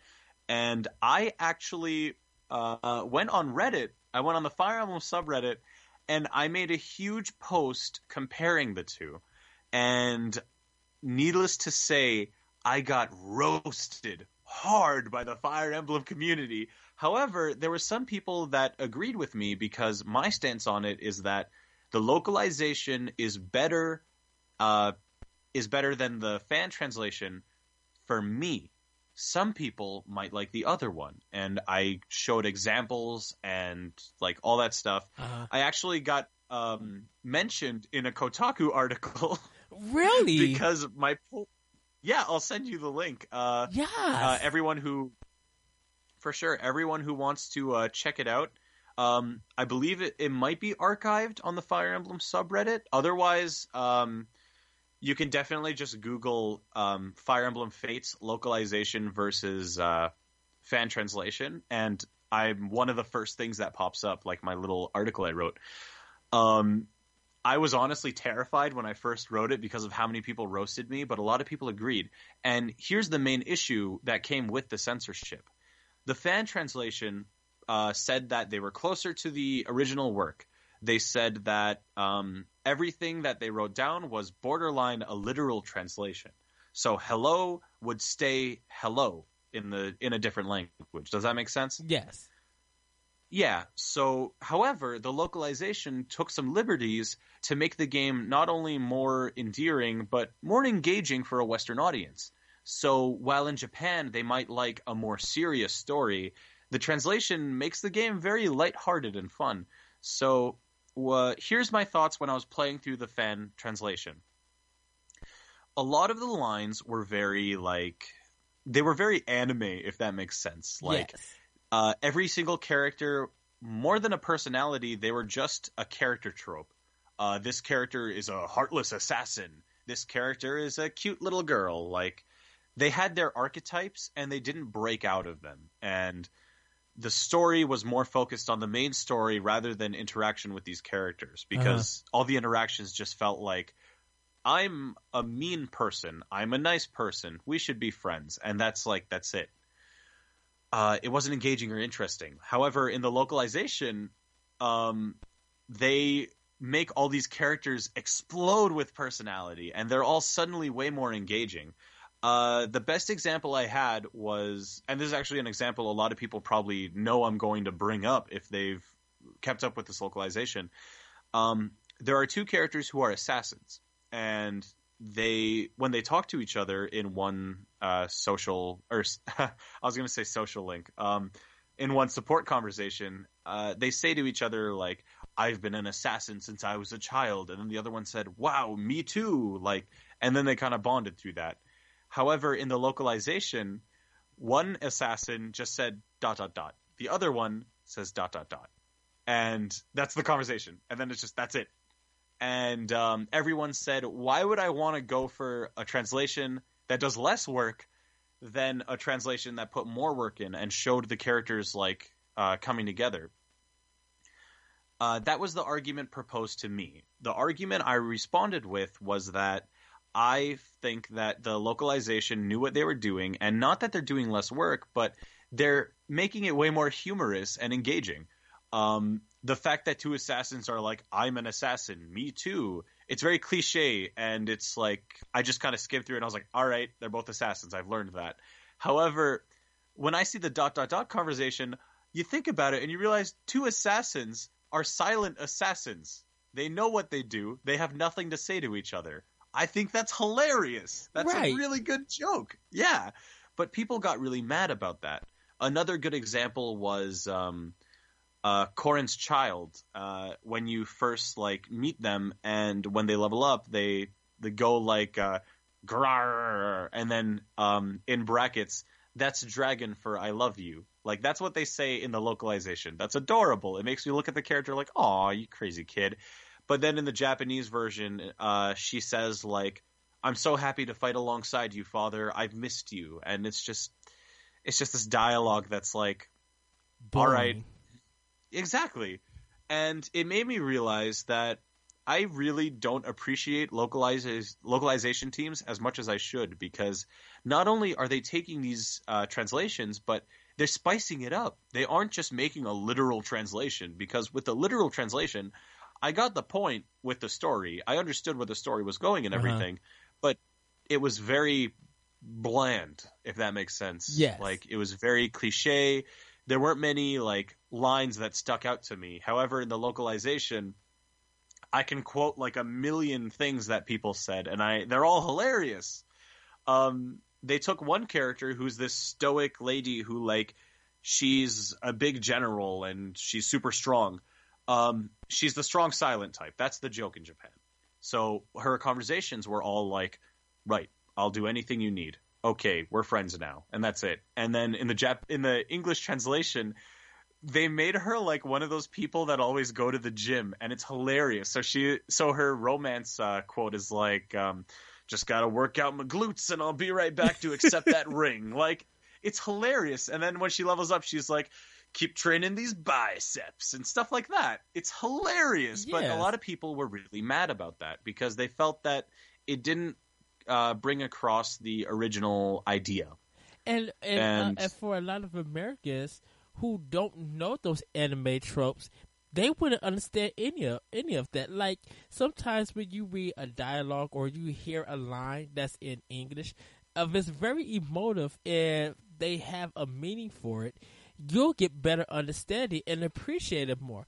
Instead of you mm-hmm. just hearing it in Japanese and be like, okay, that was stupid. Uh, they didn't really do anything with it. And I think a lot of people don't realize that a video game localization in American and Japanese are always going to be different.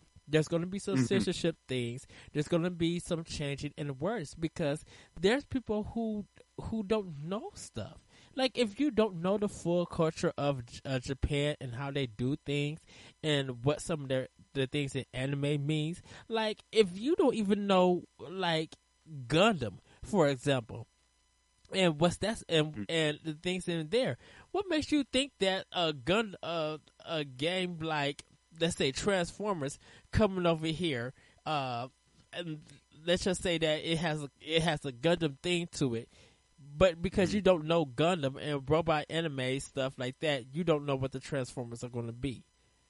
Exactly. Um, I, I actually bring up this argument a lot with anime fans where uh, they always talk about how they show people these crazy anime, but no one really gets into them except for people who already understand the jokes and stuff, you know? Right. And I feel that's an inherent issue with trying to bring about a new audience. Let's say they did go with the literal translation where there was loads of like Oni-san, Oni-chan, like uh, uh, Konichiwa and uh, Baka, like they're using or Senpai, like they're using these like uh, Japanese subtleties and titles. And for someone like me, who I happen to watch a lot of anime, I don't, I'm not too into it anymore, but I definitely understand these tropes and character like tropes. Yeah. Um, but if I were to hand it to someone who's never even like heard of anime, they'd be like, that line's weird. What does that word mean? Okay, that's weird. That's interesting. I don't I don't know if I like it. However, if the, I give them a localized version with like really good comedy lines or like endearing character traits that kind of make sense for a western audience, a person who's new to this will probably get into it. And Yeah. you got to take a step back and realize like they're not advertising to me. If they know that they have my money, what's stopping them from saying, "Hey, I want someone else's money because that's more money and I can make new ideas with that money." And it's, it's As opposed to, yeah. oh, go ahead, go ahead. Oh, I was going to say like as opposed to, "Oh, yeah, like I'll just stick with this one person's money and never make profit." And and the funny thing is, we already have a problem with folks who don't want to read. And so you think you go if you think that buying a Fire Emblem game is just all going to be about a strategy RPG, you thought wrong. Like there's mm-hmm. so much that goes into a Fire Emblem game that you got to expect that this the game is has to have high level writing because it's known mm-hmm. for its writing, it's known for its story, it's known for its characters, music, artwork, it's known for all of that in its gameplay. But the writing has to stand out because that's what that's really what's driving the whole game is the story. Mm-hmm. And if you don't have great writing to make you want to love your characters or feel for your characters and laugh out, like not every game has to be serious, then Fire Yeah. Emblem staying Fire Emblem staying in this original format will be boring for a lot of people. Don't forget, we don't have half of the series here in America. All we have is Exactly. like, like we have it for what five system for five systems: Game Boy, DS, uh, 3DS, Wii, and GameCube. That's five. The ones in Japan got fifteen games all across all Yeah. those platforms, so they know and get the get the translation and have a better understanding of the Fire Emblem series. We don't. We know Fire Emblem from Awakening because that was Mhm. more easier to get into. if we ask people who played Awakening, okay, do you know about the GameCube? You know about the Wii? How you tried out the DS? Do you know the Game Mhm. Boy Advance? They'd be like, I know none of that because I didn't even know that this well, about the series or what all these things were about the game. Why would you Yeah. complain about the stuff in Fates for when you don't even know half of the history? Uh, let me rephrase that. You don't know seventy five percent of the history of the Fire Emblem series. Right now, you Exactly. probably only know what maybe maybe what ten percent of the history of Fire Emblem. Mm-hmm. All right, like this is for someone coming in from Awakening, right? Yes. Yeah, like uh, again, I I used this um, metaphor earlier where I said uh, Fire Emblem on the Game Boy Advance and Melee uh, opened the floodgates. Well, I think they did for hardcore fans. Um, a major demographic missed out on it, and Awakening opened those floodgates uh, because it introduced so many interesting features, as well as made the game way easier to get into Yes. with its uh, cla- or casual mode and I feel because of that, a lot of people missed out on some really good games. But it's harder to go back after having a quote unquote easier game. Um, so a lot of people I know who got into Awakening, it's not that they don't want to go back to older games. It's just that it's way harder and it requires a lot more time and patience. And uh, that in itself is an inherent issue where you have a major demographic who's come in with an easier game and going to another game where they feel entitled like as a fire emblem fan not Uh-huh. to say their That's opinion good. doesn't That's matter good. Well yeah not to say their opinion doesn't matter because everyone there's no such thing as a wrong opinion just a dumb one True. or true. yeah that's a sarcastic saying i always have but yeah like uh, no opinion's wrong if you come in and you say like uh, all the fire emblem games from long ago are trash and awakening is great if you can back that up with your own thought process i think that's fine but If a lot of people are sorry if you could go back and play them and show us that that that they're trash, then then I agree, then I agree with uh, agree with you. But you can't call these old games trash because a you haven't played them all. Like hmm like uh, to to fully, I, I would think of the censorship thing, and then we're gonna go to the last part, and then we're gonna end the show. Um, the with the censorship part, I feel like people overreacted over something that really wasn't a big deal. That it didn't reflect any of the gameplay. It didn't really change anything. Yeah, there was some stuff that that got uh that came out that got removed. But if you listen to Nintendo voice chat and hear Jose Otero talk about it, he was just like, "I thought it was a good idea that they took it out because it does. It really does nothing for the game. Like, Mhm. like it didn't. Like, folks caught feelings about a game, about with the censorship, and still bought the game. Like, if you Mhm. were so offended by the game, then just buy a Japanese 3DS, buy the Japanese version, don't translate it, and keep it as the way that it is. Keep it in its original format, and enjoy the game Mhm. that way. If not, don't complain about this game. Because it's true like don't complain don't complain it and then still buy it. You know? Like if the censorship bothered you so much, don't buy the game. Get it in its original format. Spend the $200, 300 dollars it takes to import the game. Or Mhm. buy the or buy it digitally on a Japanese 3DS. Like do that. But don't don't catch feelings, get upset and uh, and be rageful because they did a minor change in the game. I'm like, Fire Emblem is good. It's a great series. It's something that we look forward to, which leads us to the last part because I know it's getting kind of late. Um, what do we look forward to in the future? Um, I uh, you can hear my answers um, part one, but for it, what you think? Uh, what would you like to see uh, in the future for the series? so as well like just like fates i have mixed feelings about the future Oh, of fire I'm sorry. Before we get to that, what is your love and hate? I didn't get to that part. I'm sorry. What is your love? What did you love about the series, and what do you hate about the series? oh the whole series Yes, the, the series, Uh, any of the games, anything, open platform is all you. What do you love and what do you hate? You can have one, Gotcha. one, two, whatever. Like, what do you love and hate Oh. about it? for the sake of how long we've been going, I'll pick one or two things that I love and hate. Um, I could definitely say my favorite thing about the games is the music and the main yes. theme for Fire Emblem.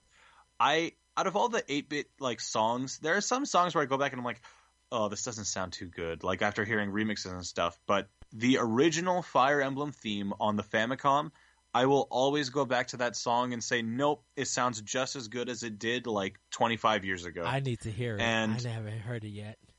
You should. It's a really good like 8-bit song and it only gets better with each iteration. Like every single time I hear that like um ba, ba, ba, ba, ba, like it sends chills down my spine and it's it's something no other game can replicate. Sure, the Final Fantasy has its main theme. I think the closest that comes to it is the main theme for Dragon Quest. Okay, because that's yeah. such a yeah I love that song. I like that song alone is what that, got me that, into the series. That that theme so to Dragon Quest is like it's it's so iconic. Exactly. It no matter how many times I hear it, it just gets better and better. Oh, and that it, game! Like, I, I, swear, Dragon Quest Eight, hearing hearing it in the oh, orchestra. The orchestra, yeah. Oh, Dude. okay. Whenever you talk about Dragon Quest, I will be right back. you better invite me, but yeah. Oh yes. Um, oh oh, I I Dragon Quest Seven and Eight. I, I have to have a I, I'm going to have a it, the Dragon Quest ones are going to it's going to be a hard one um and I probably got to probably team up with some people to see how we should talk how we should go ahead and discuss it but Dragon mm-hmm. Quest 8 oh my goodness I I think I'm waiting for that one to come out before we have that discussion oh Fouad you are invited definitely on the show for the Dragon Quest discussion Dragon Quest oh my goodness Dragon Quest 8 um, since I played it on the PS2, the soundtrack from the time you put the uh, the CD in and press power on to the end of the game is phenomenal. It has it. Hearing that game, the orchestra, the voice acting is mind blowing good. Oh God, we we could probably go on about that game for okay, years, yeah. but yeah, I, will put yeah. It on, anyway, yeah, I, I'll put um, it on. The, I'll put it on uh, a date, and we'll talk about Dragon Quest. Yeah, we're we're going to return oh. to Dragon Quest. Yes. But go ahead. Yeah. Oh, oh um, oh, um, yeah. Me and Amanda was talking about that if they did a Fire Emblem Fate, uh, Fire Emblem uh, orchestra concert, and uh, like the Legend of Zelda one that's done over with, and they decide to bring the uh, Fire Emblem concert to America and Canada or Europe and stuff. Oh, I'm paying money to go see that. Like I told Amanda that I have to buy my ticket day one and take that day off because if I don't, those tickets are going to sell out if if people oh, really care about Fire Emblem and the music in that game, you will want to buy a ticket. Absolutely, it's the music in that game is just phenomenal. Oh. Um, there actually is a concert in Japan, and um, fun fact: Sakurai was a guest of honor uh, who went to uh, the concert, and he commented that uh, Roy's game is still his favorite. He still really likes um, Six uh, Sword of Seals, and a week later is when they announced Roy for Super Smash Brothers uh, for Wii U and 3DS. Oh, nice. So that's actually a fun little like tidbit. Yeah. Anyway, uh, the music as well as definitely the characters. Yeah. I can like every single game has an iconic character for me from Hector, Eliwood, Marth, um, Frederick in Awakening is actually one of my favorite characters from Awakening. Yeah, I he's love, good. Like, I love him uh, his critical line where he's like, "Pick a god and pray." Like that's ah! still the most badass thing I've ever heard in any game. I could just, oh. I, I, could just come to Canada and hug you, cause yes. oh, I, I that I forgot all about that line. But my favorite, cause my favorite line is uh the gods. Like every time they say gods, that I, every time they say that, I just got so happy. And sometimes I'd be at work and something would happen. I'd be like, the gods. Everybody like, the what? I'm like, oh, I'm sorry. You have to play this game to understand. Or I'll get happy and be like, the gods. I think I'm going to have to bring that back awesome. one day. It's become a fun inside joke, I gotta say. Oh, right, Ama- we can bring it back. Look, Amanda brought up Dastard. I think, she's, or yeah, Dastards. Yeah, Dastards. Oh, I love. I uh pick a god and pray. Oh, that was That's... that line. I I lost my mind. I love that line. Yeah, like like and stuff like that. Every yes. single character becomes incredibly iconic. Even like um I honestly think Corrin is a very strong character in Fates. I love the way he functions. I love uh, his choices in the story. When I'm not choosing something for him, Uh-huh. I still like can stand behind what he does. Um, Can I say I love his character art? I love how I love his design. Him and, I and- it. Him in his dragon form. I'm like, oh, when I seen him, because he wasn't revealed in the game until uh Smash Brothers uh Wii U. Like when they revealed it with Bayonetta. Uh, when I seen him and seen his dragon, I'm like, oh, this is the main character from Fates. Oh, that's amazing. Like I, I Mm-hmm. would, I, and I still haven't seen nobody. I need to look up and see anyone cosplay that, cosplayed as him because Oh, he just looks, he looks amazing. And I still to this very day, I love his artwork. I love his design. But go ahead. I'm Um, sorry. Yeah, I was gonna say I have a friend who uh, uh, custom makes uh, wall scrolls, like wall posters, Uh-huh. and um, I asked him to make a bunch of the Smash Bros. Uh, character art uh, things. So looking in front of me right now, I have Mega Man, Greninja, um, Shulks, Robin and Lucina's, Palutena's, and Clouds, and behind me I have one for Bayonetta and one for Corrin, and the Corrin one stands on a wall of its own, and I honestly think that art is like gorgeous and I love the way it looks. And um, I was also so excited for Corrin that like I I so yeah, I used to play Smash competitively and um, beginning this year was when I kind of slowed down with competitive Smash, but uh, I kept telling myself like I need a new character, but none of these characters are like working with me. And I saw the way Corrin plays, and I was like, "Uh, that's the one. I'm going to get good with Corrin. So for a month and a half, uh, when Corrin came out, I sat down with him and like uh, now with my friends, uh, they always tell me to like use Corrin just because like I lose with everyone else. but the second I pick Corrin, I always win, and I don't mean to sound like like bragging. Like I'm pretty sure if uh, a lot of people are better than me and can easily stomp me, but in my group of friends, I can always win if I pick Corrin, and like having him in Smash as well as Fates, like two games I happen to play often lately, like it it makes me like much more attached to the character. Oh, that's Yeah. awesome. So if there's two things I gotta say like I love about Fire Emblem, it's the music and the characters. One thing I actually really don't like about the series is um, I have a love and hate relationship with permadeath, and because it's built up as like, oh, you're not a real fan unless you like play uh, with permadeath on. Uh, first off, I think that's bullshit. Play however you want and Yes. enjoy a game the way you want to enjoy it. Second, I'm terrible with peer pressure, so I always force myself to to leave uh, permadeath on, and because people say that, and whereas like my better judgment says no, you can be a fan if you don't use it. Out loud, I say, hell yeah, I'm a real fan. I'll I'll totally beat Conquest on hard mode and Lunatic. And, And, and that's Oh, weird because you and you and Amanda do that, and I'm t- and I'm sitting here like I'm still trying to beat the original version, like the normal mode. And that to me personally, I get happy that you say that because that's dedication, and I, and and to me that shows how. Um, how much fandom you have for this game, how much love and respect that you have this game. Yes, you can you can hate perm- you can hate permadeath, um, but my thing is, if you're going to invest, it, it kind of teaches you about real life. Like if you invest in something and you don't take care of it, when you lose it, you're going to be upset at yourself. Mhm. And that's It's how true. and that's how you feel in Fire Emblem. If you invest all this time and experience points and, and this grinding and everything into a character, and because you make a mistake because you just don't, you just think something's not going to happen to him, or you don't really be cautious. Once you lose it, you got to be mad at yourself because you didn't, you didn't plan it out right, and the blame should be on you. Exactly. I I hate it because it makes a game really really hard, but I love it because it's an interesting function and it makes Fire Emblem what it is. That's what Fire Emblem is. When I bring up the name, the first thing people think of as a gameplay mechanic is, oh, that game with permadeath where like I lose a unit forever, and it's such a staple to the series now. So while I do hate it, I love it for what it is, and it definitely adds a lot of agency on the player because you work as a tactician and these people die from your mistakes. Yes. Never once have I blamed a Fire Emblem game on like I've never once blamed the game when I messed up. I knew it was me that messed up. The same way, like if you mess up Mega Man's jump, he has such a clear path and like arc to his jump.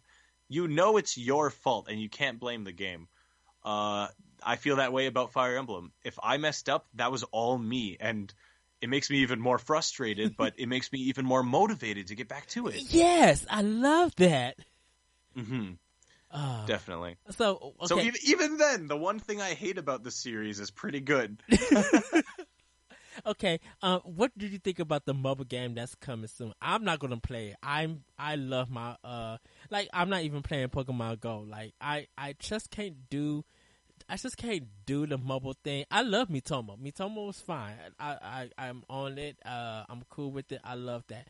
But like Pokemon Go and this Fire Emblem game, I which I don't have no information about. Um, they just feel like games that I'd rather play on my 3DS or my console. Like I get the value that I get from paying for a forty dollar game on a 3DS. Uh, with with like Pokemon or Fire Emblem, it's going to provide me with much more entertainment and much more discussion than this mobile game. But what do you think about the mobile game, like it being re, uh, made for as a game? So that's another thing I've been talking to a lot of people about lately with um, Pokemon Go. How whenever I look at Pokemon Go, I'm not a mobile gamer, so I'll look at it and be like, it's it's neat, it's fun, but the more I see it, the more I want to grab my 3DS and play through like another Pokemon game again. It makes me want to go back to Red and Blue or my personal favorites, Diamond and Pearl, Heart Gold and Soul Silver. I really enjoyed X and Y, and it makes me want to like relive these fond memories of Pokemon and I end up like forgetting about the app. Um, I feel like Fire Emblem will make me do the same thing. I'm excited, but I'm also intrigued because considering how popular Pokemon Go is right now, it's it's astonishing. Like people who never once said they liked Pokemon are suddenly playing it and they can recognize Pokemon other than Pikachu, which like the people around me never were like that until now and it's it's crazy. Yes. I never once with a trend have I been able to step outside my door and actually see it. So like whenever something becomes popular, I hear about it on the internet, I hear about it in the news, but I never it's like with Pokemon Go, it's tangible. Like I myself can see for what it is, how popular it is. And Fire Emblem itself as an IP is not nearly as popular or relevant as Pokemon. So I'm wondering how popular is this app going to get and how popular is it going to make the Fire Emblem series? Because um, at the rate Awakening and Fates went, like it, it's big numbers for the Fire Emblem series, but compared to something like Pokemon or Animal Crossing, which both have and or are getting apps, it's not nearly as like relevant considering the numbers. If if Fire Emblem sold 100,000 copies, Pokemon's probably sold 3 million. That kind of comparison. So I want to see the popularity the Fire Emblem app brings. I personally myself will check it out, but I most likely won't get attached to it, just like Go. Yeah. Uh, I yeah, I guess if one word could summarize how I feel about it, it's I'm curious. because you, uh, if Fire Emblem mobile game has problems like Pokemon Go is having now, it's not Oof. even worth. It's not worth doing it. It to me, That's personally, true. it's not worth doing it. I'd rather just wait and be like, oh, there's a Nintendo Direct. If the Nintendo decides to continue to do that, oh, they got a new Fire Emblem. Oh, this animation looks good. Oh, I need to hurry up get to uh, GameStop, or I need to know when this game is out right now so I can buy it. And that's how kind of how I feel about Fire Emblem. Like now, I'm, I'm like I'm hooked because like whatever they show, I'm going to support it. Um, and I just feel like the mobile game just doesn't do nothing for me. It, it just uh, I can understand that it's going to get a lot of people into it and doing more, but I I, don't know. I just yeah. Exactly. I don't know. That's that's all we can really say because we have no information. But at the same time, I've never, I myself have never been wowed by a mobile game, and I've never been invested in a mobile game. Um, the closest I ever got, ironic enough, was a mobile game called Sonic Runners, and it was basically an endless runner with Sonic, and you could Yeah. play as different characters. It like it retained my attention for longer than five minutes, and that in itself is like the most I've ever invested in a mobile app. So seeing these IPs I personally love, like Pokemon, Animal Crossing, and Fire Emblem, get apps, I can't help but feel a weird dissonance. Like, I sure do love these games, but do I love them enough to see them in these bare bones states? well, we will just see in the future. Well, um, but we'll with have to see. that, but with that, everybody, that is the show. Uh, Fouad, what you would, what would you like to plug? Uh, go ahead. It's all up on you. Sure. Um, I'm actually working on YouTube stuff at the moment. Uh, you can subscribe to me at Henshin Agogo. Uh, that is the channel name. Um, you can Uh, also find me on Twitter at Henshin on, A No uh, Go. you, you you capture my heart with with Henshin a Go Go. Like I keep thinking of Viewtiful Joe every time, and I love. Oh, I love that game. I love Viewtiful Joe. Oh, but go ahead. I'm oh sorry. man, we'll have to talk. I'm looking for opinions on a script, but I will let you know. Yeah, that's about everything for me though. So yeah, check him out on YouTube. Uh, follow him on Twitter at Henshin a Go Go, or is it underscore? Is it yes, there are underscores between on both sides of the A. okay? So Henshin underscore Go underscore Go Go. Yeah. Yes. That's the one. All right, and you can check me out here on Optional Opinion at the Anomalous Radio Network.podbean.com. You also can sus- uh, subscribe to the show on SoundCloud, iTunes, Google Play, or any other uh, uh, podcast app. Um, you can also check out World One One Podcast, which I host with Adrian Nieto, that me and Fouad uh, do the MVC Video Game Book Club with, and Larry uh, Giver. Check that show out on SoundCloud, iTunes, Google Play, and archive.org. I didn't mention that in part one, but it is um, World One One Podcast is on archive.org. Um, you can follow me on Twitter at that Retrocode, T H A T R E T R O C O D E. Um, you can follow me uh, on my Facebook page under Edward Varnell, E D W A R D, capital V as in Victor, A R N E L L. Um, follow, uh, email the show. We want to hear your thoughts about what you think about Fire Emblem, Fates, Awakenings, any of the series, the music, anything. Is Fouad wrong about Fire Emblem Fates? Uh, let me know. I think he's right. I, I love your opinion. I I Oh, I really thanks, cannot man. like you. I get. I'm so happy I gave you a platform to express yourself. Uh, because it's it's good to know these things going in. Because when I start Conquest, I'm probably gonna be like, okay, Fouad, I see everything that you say, and I agree 100 105 percent with you. Uh, so I can't wait to play that. But you can email the show at my myop2 comment at yahoo.com. That's M Y O P, the number two, C O M M E N T at yahoo.com. Season four of Optional Opinion officially starts next week. So you guys, please tune in to that. There'll be new music, new topics. Um, kind of not a new format, but uh, you'll be able to find out what the theme is uh, in the main title uh, for the episodes. So kind of changing things up. Um, the plugs in the in, in optional opinion now is going to have its own section. There's about Whoa. seven, dude. There's about seven podcasts that I am plugging now. Like seven, Wow. seven to nine podcasts I'm plugging. So I have to. Do you keep a checklist by you? Like, all right, plug this one, got this one. Oh, forgot this one. Yes, yes. So I well, I'm actually writing it, going to be writing it out, and uh, when it comes to that part, I'm gonna read everything the way that I wrote it out. Like, uh, there's my podcast, my two podcasts. Um, Happy Hour with Johnny and Dudes, Simon's Cake, the MVC Video Game Book Club, uh, Digital Nerds Advocate. I do like three shows with them. Uh, the DNA Wow. uh, Power Block, DNA DualShock, uh, DNA Nerds Gone Wrong sometimes.